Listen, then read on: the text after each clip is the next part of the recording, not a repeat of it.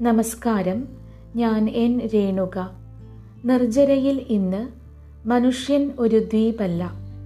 അവതരിപ്പിക്കുന്നത് പ്രിയ സുഹൃത്തും പ്രശസ്ത കവിയും പ്രഭാഷകനും ആകാശവാണി തിരുവനന്തപുരം നിലയം പ്രോഗ്രാം എക്സിക്യൂട്ടീവുമായ ശ്രീകുമാർ മുഖത്തല.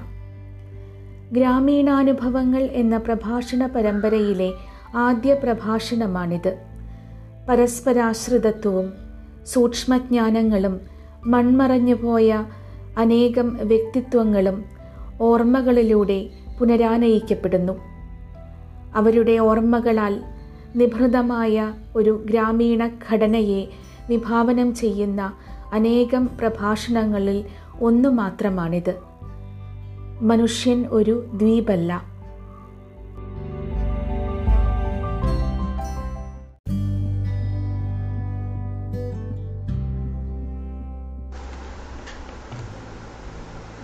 നിർജരയിൽ ഓർമ്മകളെക്കുറിച്ച് സംസാരിക്കണം എന്ന് ഡോക്ടർ എൻ രേണുക എന്നോട് പറയുമ്പോൾ എനിക്ക് അറിയില്ല അത് എങ്ങനെ വേണം എന്നെനിക്ക് കൃത്യമായിട്ട് അറിയില്ല. എന്റെ നാടിന്റെ ഓർമ്മകളെക്കുറിച്ച് എന്റെ കടന്നു വന്ന വഴികളിലെ ചില ഓർമ്മകളെക്കുറിച്ച് ചില ഗ്രാമീണ സൗഭാഗ്യങ്ങളെക്കുറിച്ചൊക്കെ പറയണം എന്നാണ് ഞാൻ മനസ്സിലാക്കിയിട്ടുള്ളത്.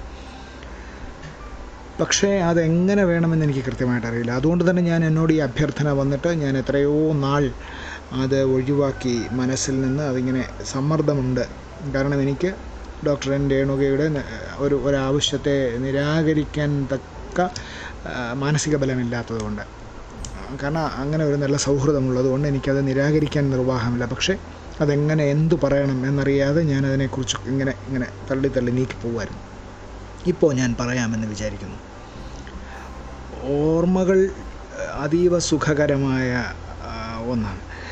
അതേസമയം അത് അത്യധികം വിഷാദ നിർഭരവും സംഘർഷഭരിതവുമായിട്ടുള്ള നിരവധി മുഹൂർത്തങ്ങളെ പുനരാനയിക്കുന്നതിന്റെ ഒരവസ്ഥ കൂടി സൃഷ്ടിച്ചേക്കാം.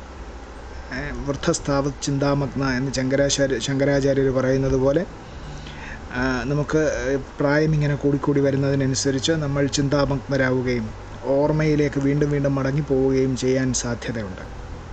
ജീവിച്ചിരിക്കുന്നു എന്നതിന്റെ ഏറ്റവും വലിയ ദൃഷ്ടാന്തമാണ് ഓർമ്മ എന്ന് ഞാൻ വിശ്വസിക്കുന്നു. അതുകൊണ്ട് ഓർമ്മിക്കൽ എന്റെ ഒരു എന്റെ ജീവിത എല്ലാവരുടെയും ജീവിതത്തിലെ സ്വാഭാവികമായി സംഭവിക്കുന്നൊരു കാര്യമാണ്. മാത്രമല്ല ആകാശവാണിക്ക് വേണ്ടി കഴിഞ്ഞ എത്രയോ വർഷങ്ങളായി ഒരു ഒരു പത്ത് പന്ത്രണ്ട് വർഷമായി ആകാശവാണിക്ക് വേണ്ടി ഞാൻ ഗ്രാമീണ അനുഭവങ്ങളെക്കുറിച്ച് എല്ലാ ആഴ്ചയും എഴുതുന്നു. റേഡിയോ ഗ്രാമരംഗം എന്ന പരിപാടിയിൽ തിരുവനന്തപുരത്തും കൂടാതെ ഗ്രാമസുരഭി എന്ന പരിപാടിയിൽ കൊച്ചിയിലും ഞാൻ കൊച്ചിയിൽ ഏഴ് വർഷം ഉണ്ടായിരുന്നപ്പോൾ ഗ്രാമസുരഭി എന്ന പരിപാടിയിൽ. തിരുവനന്തപുരത്തുണ്ടായിരുന്നപ്പോൾ ഗ്രാമ റേഡിയോ ഗ്രാമരംഗത്തിൽ. ഇപ്പോൾ തിരിച്ച് തിരുവനന്തപുരത്ത് എത്തിക്കഴിഞ്ഞപ്പോൾ വീണ്ടും റേഡിയോ ഗ്രാമരംഗത്തിൽ. എല്ലാ ആഴ്ചയും ഞാൻ ഗ്രാമീണമായ ഓർമ്മകളെക്കുറിച്ച് എഴുതിക്കൊണ്ടേയിരിക്കുന്നു. പക്ഷേ അതൊരു അതെഴുതുമ്പോൾ ഞാൻ മനസ്സിലാക്കിയിട്ടുള്ളൊരു കാര്യം അത് ഉറവ പറ്റാത്ത ഒരു എഴുത്താണ് എന്നാണ്. ഓരോ ആഴ്ചയും പേനയെടുത്ത് പേപ്പറിൽ വയ്ക്കുമ്പോൾ അത് ഒരു ഓർമ്മയിലേക്ക് നമ്മളെ നയിക്കുന്നു. പലതരം ഓർമ്മകൾ. മുഖത്തല ഒരു വളരെ കുഗ്രാമമായിരുന്നു. എനിക്കിപ്പോൾ അൻപത്തി അഞ്ച് വയസ്സായി. എന്റെ ഈ എൺപത്തി അഞ്ച് വർഷത്തെ ജീവിതം അതിലെനിക്കൊരു എന്റെ എന്റെ ഒരു മേനി പറച്ചിൽ എനിക്കൊരു നാല് വയസ്സ് മുതലുള്ള കാര്യങ്ങൾ എനിക്ക് ഓർമ്മയുണ്ട് എന്നാണ്. അപ്പോൾ എന്റെ ആ ആ ഓർമ്മകളിലേക്ക് തിരിച്ചു പോകുമ്പോൾ അതൊരു കുഗ്രാമമായിരുന്നു. ഗ്രാമീണമായ നന്മകൾ എന്നൊക്കെ നമ്മൾ പറയുമ്പോൾ തന്നെ ധാരാളം നന്മകൾ ഉണ്ടായിരുന്നു പക്ഷേ തിന്മകളും ഒക്കെ ഉണ്ടായിരുന്നു കേട്ടോ. ധാരാളം ഇപ്പോൾ കടമ്പനിട്ടയുടെ കവിതയിൽ ചാക്കാല എന്ന കവിതയിൽ പറയുന്നത് പോലെ എന്താണ് ഇല ഇലമുള്ളു കൊണ്ട് വഴിയടച്ചു ഇലുകക്കല്ലൊക്കെ പിഴുതി മാറ്റി അതിരിലെ പ്ലാവിന്റെ വേര് തോണ്ടിയിട്ട് അത് പൊട്ടി വീണപ്പോൾ തർക്കമാക്കി. കൊണ്ടി കൂടോത്രങ്ങൾ എന്ന് വേണ്ട ആദിയാന്റെ തോന്നിയാസമായിരുന്നു എന്ന് പറയുന്നത് പോലെ അങ്ങനെ ജീവിച്ചിരുന്ന ധാരാളം മനുഷ്യരെയും കാണാം കേട്ടോ. സർവേക്കല്ലൊക്കെ പിഴുതു മാറ്റിയിട്ടിട്ട് സ്വന്തം പുരയിടത്തിന്റെ അതിർത്തി വ്യത്യാസപ്പെടുത്തുന്ന ആളുകൾ ഒരു പത്ത് ഒരു നാല് പത്ത് ചുവട് വഴി ചോദിച്ചാൽ കൊടുക്കാത്ത ആളുകൾ അറുത്ത കൈക്ക് ഉപ്പ് തേക്കില്ല എന്ന് നമ്മുടെ നാട്ടിൽ പരക്കെ വിഖ്യാതമായിരുന്ന അങ്ങനെയുള്ള മനുഷ്യരൊക്കെ ഉണ്ടായിരുന്നു. അങ്ങനെ വിഖ്യാതരായിരുന്ന ആളുകളൊക്കെ ഉണ്ടായിരുന്നു. പക്ഷേ പൊതുവെ നോക്കിയാൽ ഒരു മനുഷ്യത്വവും നന്മയും നിലനിൽക്കുന്നതായിട്ട് കാണാം. ഇവ ഇങ്ങനെ ഒരു വിഭാഗം ആൾക്കാർ ഉണ്ടായിരുന്നു. അത് തിന്മ തന്നെയായിരുന്നു. അത്തരം തിന്മകളുണ്ടായിരുന്നു. സംഘർഷങ്ങളുണ്ടായിരുന്നു. ചെറിയ ചെറിയ തല്ലുകൾ നടന്നിരുന്നു. വളരെ അപൂർവമായി അതൊക്കെ വലിയ വാർത്തയായിരുന്നു. വളരെ അപൂർവമായി ഉത്സവ സ്ഥലത്തോ അല്ലെങ്കിൽ ഏതെങ്കിലും ഒരു പൊതുസ്ഥലത്തോ ഒക്കെ എന്തെങ്കിലും ഒരു സംഘർഷം ഉണ്ടാകുമ്പോൾ ഒരു കത്തിക്കുത്തൊക്കെ ഉണ്ടായിരുന്നു. അതൊക്കെ വലിയ വാർത്തയായിരുന്നു. ഇന്നിപ്പോൾ അതൊക്കെ സാധാരണ വാർത്തയായി.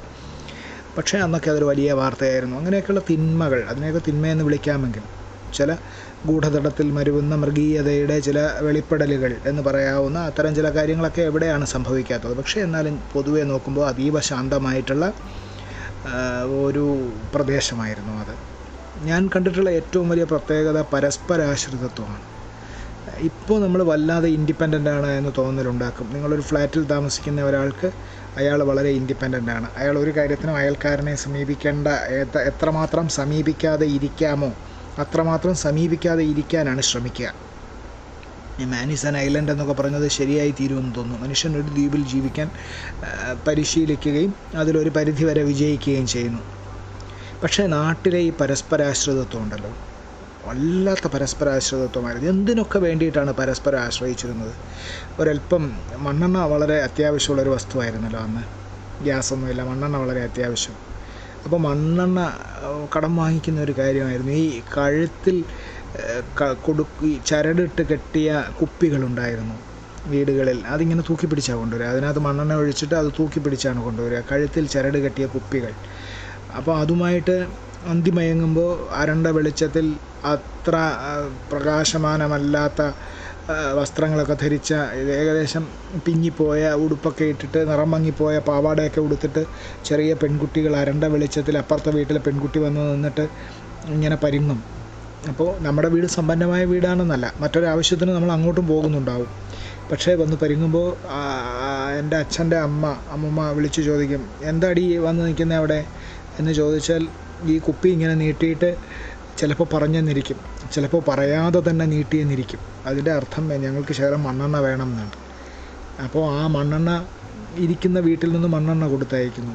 നമ്മളിവിടെ നിന്ന് വളരെ അത്യാവശ്യത്തിന് പെട്ടെന്ന് തീർന്നു പോയാൽ നാല് മുളകിന് വേണ്ടി ചിലപ്പോൾ അപ്പുറത്തേക്ക് ചെന്നെന്നിരിക്കും. വേറൊരു ചെറിയ ആവശ്യത്തിന് വേണ്ടി ചെന്നെന്നിരിക്കും. അങ്ങനെ പരസ്പരാശ്രിതത്വമാണ് ഞാൻ കണ്ടിട്ടുള്ള ഏറ്റവും അതിനൊരു ലജ്ജയില്ലാതെ നമുക്ക് അതിനെന്തിനാണ് അപമാനം എന്ന് വിചാരിച്ചിരുന്നു ആളുകൾ? ഞാൻ അപ്പുറത്തേക്ക് ചോദിക്കുന്നത് കാരണം എനിക്ക് അവിടെ നിന്ന് മറ്റൊന്ന് ലഭിക്കാനുണ്ട് എന്നറിയാവുന്നത് കൊണ്ട് ഇത് എനിക്ക് അവകാശപ്പെട്ടതൊന്ന് എന്റെ അയൽ വീട്ടിലുണ്ട് എന്നറിയാവുന്ന വിധത്തിൽ അത്രയ്ക്കൊരു പരസ്പരാശ്രിതത്വം നിലനിന്നിരുന്നു. ഞാൻ ആശ്രിതത്വത്തെയാണ് എന്റെ ഓർമ്മകളുടെ ഏറ്റവും സജീവമായ നന്മയായി കണക്കാക്കുന്നത്. അത് നമുക്ക് നമുക്ക് എന്താണ് നമ്മളുടെ ഒരു ഈ കോംപ്ലക്സ് അല്ലാതെ നമുക്ക് നമ്മളുടെ മനസ്സിന്റെ സങ്കീർണതയില്ലാതെ നമുക്ക് പരസ്പരം ആശ്രയിക്കാൻ കഴിയുക. ഒരു സഹായം വേണ്ടി വരുമ്പോൾ നമ്മൾ ആ- സഹായത്തിലേക്ക് എത്തിച്ചേരുക. അപ്പോൾ നമ്മളുടെ വീട്ടിൽ അന്ന് എന്റെ അച്ഛന്റെ വീട്ടിൽ കാണ താമസം. അപ്പോൾ അവിടെ പാമ്പ് വരും. വലിയ പാ ഒരുപാട് പാമ്പുകളുള്ള ഒരു പ്രദേശമായിരുന്നു. അപ്പോൾ അവിടെ ഇടവഴിയിലൊക്കെ നിറയെ കയ്യാലകളാണ്. അതിനകത്തൊക്കെ നിറയെ മാളങ്ങളുണ്ട്. അപ്പോൾ മാളങ്ങളിൽ എലികൾ ഉണ്ടാക്കുന്ന മാളങ്ങളിൽ പാമ്പുകൾ കയറി താമസിക്കും. അപ്പോൾ നിരവധി പാമ്പുകളുള്ള സ്ഥലം. അപ്പോൾ നമ്മുടെ വീട്ടിലൊക്കെ പാമ്പ് കയറിയാൽ അയൽ വീട്ടിലൊക്കെ പാമ്പ് കയറും. പാമ്പ് കയറിയാൽ ഉടൻ നമ്മൾ എന്താണ് ഒരു കേശവ പിള്ള എന്ന് പറയുന്ന ഒരാളുണ്ടായിരുന്നു. നല്ല നെടിയ ഒരാറടി പൊക്കമുണ്ടായിരുന്നു. അദ്ദേഹം ഈ സാധാരണ കൂലി ഇപ്പോൾ നമ്മൾ കൂലിപ്പണി എന്ന് പറയുന്ന ജോലികൾ ചെയ്തിരുന്ന ഒരാളാണ്. വീട്ടിൽ നല്ല കൃഷിയൊക്കെ ഉണ്ടായിരുന്നു. അപ്പോൾ കേശവപിള്ളയുടെ കയ്യിൽ ഒരു വലിയ വടി അദ്ദേഹം ഈ പാമ്പുകളെ തല്ലാൻ വേണ്ടി മാത്രം തല്ലിക്കൊല്ലാൻ വേണ്ടി മാത്രം ഒരു വടി സൂക്ഷിച്ചിരുന്നു. അപ്പോൾ പാമ്പ് കയറിയാൽ ഉടനെ കേശവപിള്ളയെ വിളിക്കുകയാണ്. കേശവപിള്ള ഈ ഫയർ സർവീസ് പോലെ കേശവപിള്ള അത് ഒരു അഭിമാനമായിട്ടാണ് കരുതിയിരുന്നത്. പാമ്പ് കയറിയാൽ കേശവപിള്ളയെ വിളിക്കുന്നു. എത്ര വലിയ പാമ്പായാലും കേശവപിള്ള വന്ന് തല്ലിക്കൊല്ലും. അപ്പോൾ ഒരാശ്രയത്തിന്റെ ഒരു മുഖമാണ്.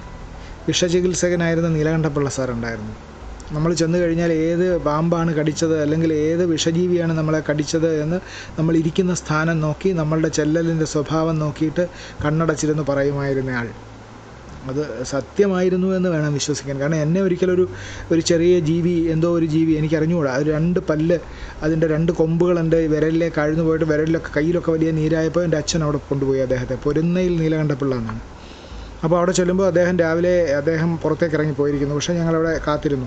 അദ്ദേഹം വന്ന ഉടൻ അദ്ദേഹം പറഞ്ഞു "ഏ, മാഷേ മോന് എന്തോ ഒരു വിഷം തീണ്ടിയിട്ടുണ്ടല്ലേ? എന്ന് ചോദിച്ചുകൊണ്ടാണ് കയറി വന്നത്. ആരും അദ്ദേഹത്തോട് പറഞ്ഞിട്ടുണ്ടായിരുന്നില്ല എന്ന് വേണം വിചാരിക്കാൻ. കാരണം അത് ആർക്കും അറിയില്ല. ഞങ്ങൾ മാത്രമേ അവിടെ ഉണ്ടായിരുന്നുള്ളൂ. അപ്പോൾ അദ്ദേഹം എന്നിട്ട് പറഞ്ഞു അത്ര കടുത്ത വിഷമല്ല ബാധിച്ചിരിക്കുന്നത്.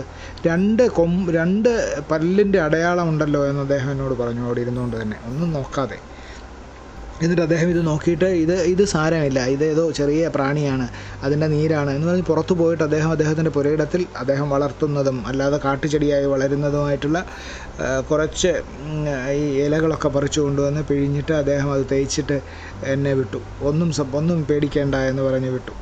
എന്നിട്ട് അദ്ദേഹം പറഞ്ഞു "ഇത് തേച്ച് കഴിയുമ്പോൾ കുറച്ച് കഴിയുമ്പോൾ ഈ കൊമ്പ് ഇളകി വരും. അതിന്റെ കൊമ്പ് ഒടിഞ്ഞിരിപ്പുണ്ട്. അതുകൊണ്ടാണ് ഈ നീര് വരുന്നത്. കുറച്ച് കഴിയുമ്പോൾ അത് പുറത്തേക്ക് വരും. ഒന്ന് ഒന്ന് അമർത്തി കൊടുത്താൽ മതി ഒരു ഒരു മണിക്കൂർ കഴിയുമ്പോഴെന്ന് പറഞ്ഞാൽ ഞാനൊന്ന് അമർത്തുകയും രണ്ട് കൊമ്പ് പുറത്തേക്ക് വന്ന് പോവുകയും ചെയ്തത് എന്റെ അനുഭവം. എന്താണ് അതിന്റെ പിന്നിലുള്ള സിദ്ധി? എന്താണ് അതിന്റെ പിന്നിലുള്ള? ചിലപ്പോൾ ഒരു സാധ്യതയായിരിക്കാം. ഇപ്പോൾ നമ്മൾ പറഞ്ഞാൽ അത് ഒരു യുക്തിബോധത്തിന്റെ ഭാഗമായി അത് തിരസ്കരിക്കപ്പെടാം. പക്ഷേ എന്നാലും അത്തരം അനുഭവങ്ങൾ ഗ്രാമീണമായ അനുഭവങ്ങൾ അങ്ങനെ എത്ര എണ്ണമാണ്? ഇപ്പോൾ ഞാനിത് പറയാൻ ആരംഭിക്കുമ്പോൾ എന്റെ മുമ്പിലേക്ക് ധാരാളം അനുഭവങ്ങൾ ഇങ്ങനെ ആർത്തലച്ചു വരുന്നുണ്ട് ടീച്ചർ അനുവദിച്ചാൽ ഞാൻ ഇനിയും നിങ്ങളോട് ഇത് പറയാൻ വരും. പക്ഷേ ഇപ്പോൾ തൽക്കാലം ഇത് പറഞ്ഞു നിർത്താമെന്ന് വിചാരിക്കുന്നു. ഈ ഈ പരസ്പരാശ്രിതത്വത്തിന്റെ ഈ സ്നേഹത്തിന്റെ മഹാനിദർശനത്തെയാണ് ഗ്രാമീണ ജീവിതം എന്ന് വിളിക്കേണ്ടത് എന്നാണ് എനിക്ക് തോന്നുന്നത്.